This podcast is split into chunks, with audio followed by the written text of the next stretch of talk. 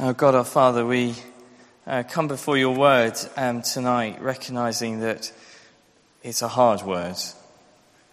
And Father, we pray that you'll help us by your Spirit to understand it, to apply it to our lives, no matter how, my, how difficult that might be. For we ask this in Jesus' name. Amen. I wonder have you ever met a murderer? Have you ever met a murderer? Just have a think about that. Maybe there's a few hands that could go up. Um, the, the, Sermon on the Mount is about uh, the kingdom of heaven. We, we've begun to discover that, haven't we? It's the kingdom. Uh, and it's the kingdom is a gift. It's a gift to those who believe and trust in the Lord Jesus, who come under his rule, under his lordship, who've been saved by him. And it's the teaching of those who are in the kingdom. This is what it is like to live in the kingdom. And what happens is that we have the power to change. Power to change. Um, so we're not just about getting into the kingdom, as if that matters getting over the line and that's all that matters. It's actually about what happens when we're in the kingdom as well. How does this change come about? How do we live in this kingdom? So please keep your Bibles open um, at uh, uh, Matthew chapter 5. And verse 20 says, For I tell you that unless your righteousness surpasses that of the Pharisees and the teachers of the law, you will certainly not enter the kingdom of heaven. Now, Matt um, looked at this uh, last week and do encourage you to, if you haven't heard it, to go and listen to it on online. It would be really helpful um, to catch up. But what Jesus is saying here um, throughout the Sermon on the Mount is, well, if you be- belong to my kingdom, if you come under my rule, then what happens is God begins to work out his righteousness, his righteousness in you. Uh, it changes the quality of your, your character by the Spirit. And that changes everything. It changes the way you live, it changes the way you act, it changes the way you speak, and it will surpass even the righteousness of the Pharisees. So when you become a Christian, when you come into this kingdom, Jesus intends for us to be changed. And he starts with our relationships. He starts with our relationships. Verse 21, have a look at it with me. You have heard that it was said to the people long ago, You shall not murder. But I tell you that anyone who is angry with his brother or sister will be subject to judgment. Again, anyone who says, Raca, and anyone who says, I'm paraphrasing, you fool, will be in danger of the fire of hell. Now, what is Jesus telling us here? What is Jesus um, saying to us here? Well, before we get into the detail, let's just back off a moment and say that we do recognize, don't we, just how, how awful uh, broken relationships are. Broken relationships are, are terrible. Um, and they're a great source of misery and pain. And, and uh, unfortunately, often we, we use humor, don't we, to sort of cover up that kind of pain. Or, or we laugh at other people's um, pain and circumstances. And a lot of our humor is based around um, other people's broken relationships. Um, I've always reminded of that story about Winston Churchill when he responded to Lady uh, Astor she said, she said to him, If you were my husband, I'd poison your tea. That's quite a harsh thing to say, isn't it? Um, to which he replied, Madam, if you were my wife, I'd drink it. So, but you, our response is we laugh. It's kind of funny little uh, anecdote. But always the, the truth is actually when we're inside a broken relationship, uh, it is really difficult. It's not painful. Um, we all know about this. And uh, it's not usually that funny.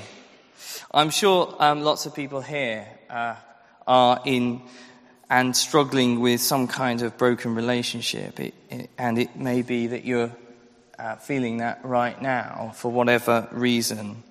Um, a long standing, painful situation that has been unresolved. It could be somebody here, it could be somebody at work, wherever it might be. Jesus Christ wants to bring his kingdom power, his reconciling kingdom power into those situations, to bring a righteousness from God that will even unbelievably, incredibly surpass that of the Pharisees. It will transform those relationships. So I want us to talk about three, um, three points. It's a nice sermon, isn't it? It's three points. Um, the principle that Jesus is talking about, uh, the admission, and the uh, action. Nearly forgot it there for a moment. The action. So, first of all, the, the principle. Let's start with the principle. Jesus is teaching and then we'll look at the practice later. The principle is simple, but really, really profound, because basically what Jesus is saying is here is lovelessness is murder. Lovelessness is murder. To not love is, is akin to, to murder. Look again at verse 21. You have heard that it was said to the people long ago. Now, he's, he is talking about the Old Testament, but he's not talking about the Old Testament because of the language that he uses here. If he was, if he was really uh, quoting exactly the Old Testament, he would have said something like, it is written, or the scriptures say. But he uses a slightly different phrase here. He says, you have heard that it was said. And so what he's doing is, in that phrase, you have heard it said, he's really talking about how the religious leaders, the Pharisees and the teachers of law, have interpreted the law. Do you see the difference? Um, how they've interpreted the scripture and the commandments. He's pointing out that the Pharisees interpreted the sixth commandment in a very purely external way, in a really external way. So as long as you haven't physically murdering, you're not physically murdering anyone, therefore you are guiltless. That's how the, the, Pharisees understood it. But that's not how God's law works, actually. That's not how the commandments work, because they are not only prohibitive, they're not only about things that you shouldn't do, they are the, have the corresponding things that you should do, the opposite, positive emphasis. That's how they're, they're to be understood. So, for example, do not steal isn't just that you shouldn't nick stuff. It's actually, if you don't show generosity to someone, actually you're robbing them. Do you see that, there is a, there's an opposite positive side to not stealing, is that you should be generous. And there's lots of examples. Malachi 3 is a good example where it talks about stealing being robbery and not being generous is, is robbery. And so with you shall not murder means seeing not murdering somebody should also be seen as a commandment to see every life, every human life, as precious and valuable before God. Somebody made in God's likeness. And so not to be discarded, not to be abused verbally or physically in any way, misused in some way for our own ends. And so when someone says Raca, which literally just means empty, empty, is a sort of, it, it is an insult. It's saying that someone is nothing. You are nothing.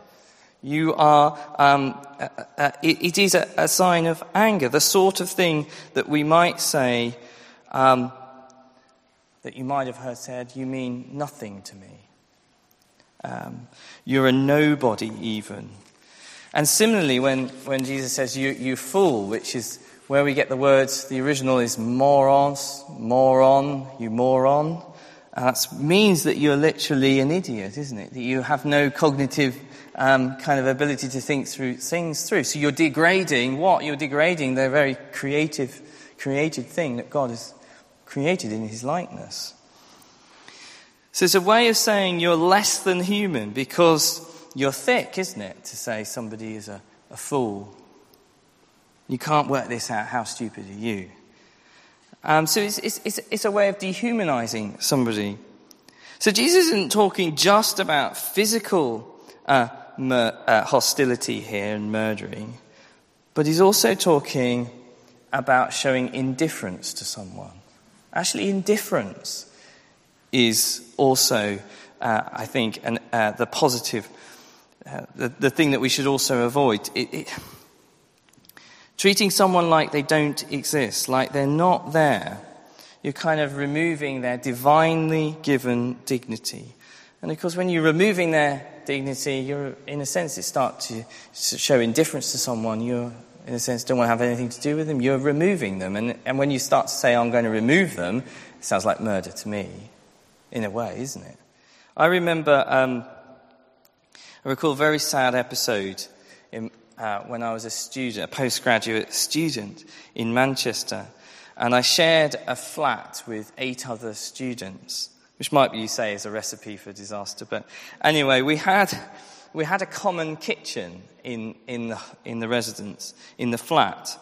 And uh, I got to know one of the flatmates um, really well. We got on really well. We became good friends. We went for a drink together, things like that. Um, until one day he got very, very angry with me. Really angry. And it was all over the fact that I hadn't cleaned the grill pan. I know it sounds trivial to you, but I, I hadn't cleaned the grill pan. And I probably hadn't done it for some time either. So it was a serious, a serious thing. But he had spoken to me before about it a few weeks earlier, and I said, I, am sorry, I will try and clean the grill pan um, and keep it clean. Well, I didn't. He got angry. And I thought he, he was going to hit me, actually. It was that serious. And, in, and uh, in the end, he didn't. And instead, he just said, I want to have nothing to do with you ever again. I want to have nothing to do with you um, I'm not going to speak to you ever again. That was it. And he never spoke to me again. I apologized. I said I was sorry and I'd try and uh, sort it out and be better in the kitchen. um, and I thought at the time that he'd eventually come round, you know, maybe in a few weeks he'll calm down. But in the about two months that were left in the flat together, it never did. It was odd. It was a difficult situation. Completely blanking me. Never spoke to me again. Never even looked at me. It was as if I didn't exist. And that is akin to murder, isn't it? When we think about it. You see, when we neglect someone, when we avoid them, don't care about them, seem indifferent towards them. We may not be physically murdering them, but in our hearts, they've become dead to us, haven't they? They don't matter anymore. Um, what we're doing uh, when we call someone a, a moron or a fool an idiot. What we're doing, in essence, is murdering their character, isn't it? We're murdering their character. We're murdering their confidence because we're saying they're an idiot. We're murdering the, uh, the, the very thing that God has given them as a created person in his image. So, verse 22 I tell you that anyone who is angry with a brother or sister. It's very interesting, the word angry, because we must remember God gets angry. But his anger is a righteous anger. There is something called a righteous anger, but that's not what Jesus is talking about here. He's talking about an anger which the word literally means to swell up with poison and to, to poison somebody. Uh, and that's what it is. It's a, it's a resentment, isn't it? It's a bitterness. It's to, to kill them off. And that's the anger that that Jesus is talking about here. So that's the principle. It's a hard principle, isn't it? That is the principle. Lovelessness is murder. Okay? So then, secondly, the admission. The admission. What am I talking about here? Is, well, when we start to think about it, there's actually, therefore, not much difference, is there? When we think that actually we're all murderers in this sense, there's not much difference between lovelessness and a physical murder that someone does. The same anger, the same resentment that causes people to physically kill is in every human heart, every person in this room. Um, and therefore, the only difference, the difference between you and someone, say, sitting down the road in Belmarsh, serving a life sentence, is one of quantity, not one of quality. The difference is between us is not one of quantity, not one of, uh, of quality, but one of quantity. If you're not a believer, or you might, you might say to, in response to that, I am, I'm nothing like those people. I, I'm, I'm better than them. But the Christian um, says, I am like that person. I am like that. I have all the same ability to do what they did. In fact, I do it all the time in my heart. This is why Christians should be, we should be, if we're claiming the name of Christ, we should be some of the most compassionate people towards those who are convicted of physical murders. So Jesus is kind of, kind of asking, isn't he? Are you a murderer? Do you harbor grudges? Do you resent others? Are you indifferent to them, blank them, avoid them? And of course, the answer is yes. That should be our admission. We are, we all are. You see how kind of searching and uh, profound I think this, this text is to us that Jesus is saying. So we begin to realize I can't possibly um, live like this. I can't actually live up to God's standard that he's talking about here. I just can't do it all the time. My, my righteousness is never righteous enough for God, never good enough for God. And I suppose it's at that point that we start to see what the law and the commandments were for uh, and what they should do for us. Because the Bible tells us that the law was never the basis to kind of get close to God. The law was not there to kind of get you close to God. No, the law. I mean, and as soon as we, as we realize this, we see the law is actually there to be a mirror to us, to hold up a mirror to so that we can see who we are. It shows us our needs. It shows us who we are, and it leads us, therefore, to Jesus. It leads us to Jesus.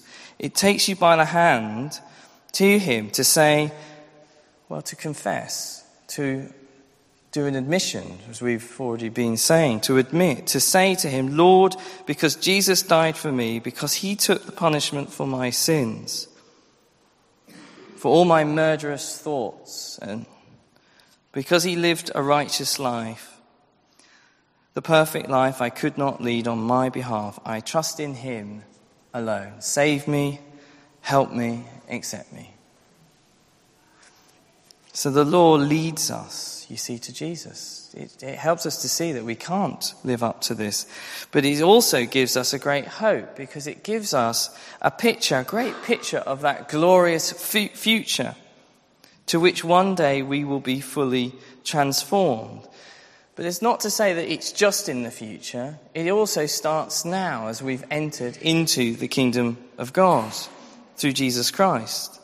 The moment we admit through Jesus Christ, admit that we're murderers, that's actually the, time, the moment that we stop being one. And that's when change really begins. Change because we become, we should become more compassionate to people, to others who've fallen into situations. We become more humble recognizing that we're no better than anyone else uh, around us. We should be soft. We should be changed. Uh, you, you go out of your way um, to solve the relationship breakdowns that we see not only in our own lives but around us.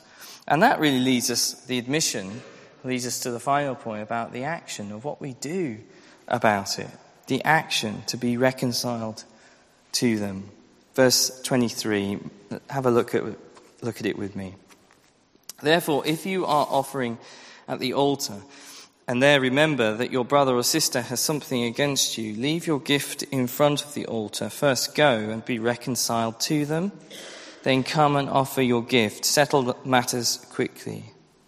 See, Jesus is saying it's not, it's not simply a, a matter of stopping resenting someone else. It's not just simply about um, stopping uh, maligning somebody else and saying nasty things about somebody else um, you're actually still disobeying, you're still disobeying the commandment unless you go and do something about it, unless that actually turns into some kind of action. Um, it's your job, it's my job to be reconciled, to make the move, to restore the relationship. And it says here to do it fast. Don't wait around. If you know something, do it as fast as you can. If you're worshipping God and you realize, uh, I, think I take worship as oh, the whole of our lives is worship, and you realize somebody has something against you, it is an urgent matter. It's not something you can just put off and, and wait for a convenient moment. It's an urgent matter. Run and make it right. It doesn't matter who started it. It really doesn't matter who started it. You might say, well, what if the other person doesn't want to know? That's, that's happened. It's happened to me in the situation that I remember. My flatmate um, didn't want to know. My apology, every time I tried to speak, um, he just looked away. And that may, hap- that may happen to us. It may have happened to you. But we still have to try. There isn't an option that says don't try. That is what Jesus commands us to do. Um, it's very interesting. Paul in uh, Romans, in Romans chapter 12, verse 18, he says there, if it is possible, as far as it depends on you, live at peace with everyone. As far as it is possible. That doesn't mean there's going to be situations where you probably isn't going to be possible, but you've tried to be reconciled. So Jesus here says, Go. You might have to go several times, you might need to follow up things, but the command is to go. And you may be sitting there thinking, Eddie, you don't know my situation. You don't know what it's really like. Eddie, I think you're being a bit unrealistic. Maybe you're being a bit idealistic in what you're saying. Um, you don't know my situation. Some of the things that are going on for me have been going on for months or for years, even, even a generation. And I understand that. Uh, I really do. But you can't get away from what it says here. Jesus says, go quickly, doesn't he? Go quickly. It's a matter of urgency. That's the loving thing to do. I know it's hard. But I suppose the question for, for us is, is, is do we want to be like Jesus? Do you want to be like Jesus? Jesus, who says, you know, we're to, to uh, uh, uh, forgive our enemies, we're to turn the other cheek. Some of these things we're going to wrestle with in the Sermon on the Mount. We're going to look at um, these things. Do we want to be loving like Jesus is? And so Jesus hits right at the end of the, hints right at the end of the reading. If you don't obey, if you don't move out in this way, then actually, and this is stark warning, isn't it? You're not fit for worship. It's tough, isn't it? And I take worship uh, here uh, in that sense of being fit for God's presence. And of course, it's Jesus Christ who makes us fit for Jesus' presence. So, what are we actually saying here? If you're not willing to forgive, to go, to work at it, you're unfit for worship, for God, and in danger, here it says of hell, which is very stark, very strong um, language. The message from Jesus is incredibly stark here. Will be subject to judgment. Look at verse 25. Settle matters quickly with your adversary who is taking you to court. Go quickly while you are still together on the way, or your adversary may hand you over to, to the judge, and the judge may hand you over to the officer, and you may be thrown into prison until you pay the last penny. Now, that's that. There's no way two ways about it. That does sound like a warning, doesn't it? Uh, and it is. Um, because if we do nothing, it actually reveals to us that we don't really understand the gospel. That's actually what it reveals to us. It reveals that we don't actually understand the gospel. We don't really understand Jesus. That's pretty fundamental, though, isn't it? Um, that we are, that the gospel, um, we could summarize that it is that we are all sinners, um, but yet we're saved by the grace of God. You see, the more and more that we see who we are and who God is in His grace, let the Holy Spirit pound our hearts with that, uh, tell ourselves it, read about it, the more that we will be transformed by the knowledge of it. And therefore, you will be able to move out and able to forgive, to move out and be reconciled, able to love, to let go of anger, let go of the kind of Raca mentality and the, the foolish talk. Knowing that God, by His grace, has forgiven you. You see, God has every right, would have every right to be angry with us, hasn't He? Because we're sinners. But yet, by His grace, He has saved us. And how has He saved us? All that anger that he would have the right to be angry with us is gone on the cross, isn't it? On his son, Jesus Christ, as he dies for us in our place. And so when we understand that and see that more, the truth of that, then we move out in that forgiveness to be forgiving to others. So, yes, it is a warning, but it's also an opportunity. It is an opportunity for us. Um, in a, a little while, we're going to finish, aren't we? And we're going to move on to prayers and to sing um, some more songs, probably. We'll probably start socializing. Um, we might have uh, refreshments. Um, we might just take a moment to think and to sit and to ponder these words. But this kind of relationship transformation does begin the moment we finish, doesn't it? It doesn't wait. If we're taking Jesus' words here rightly, then we need to move up quick, move quickly. As soon as we stand up at the end, we need to be thinking. We need to admit that we're lovelessness, that we're murderers, that we've been saved by the grace of God, and we need to move out into action. Doing nothing is indifference. So I encourage us to go. As hard as that might be, go to the people you need to speak with. Be reconciled. It might be people here, it might be people at home. It might take a time. It might take more than one go. It may take years, even. But the emphasis is to go. That through Jesus Christ, his righteousness will help you will change you and will surpass that of the Pharisees. Let's just take a moment to pray, shall we?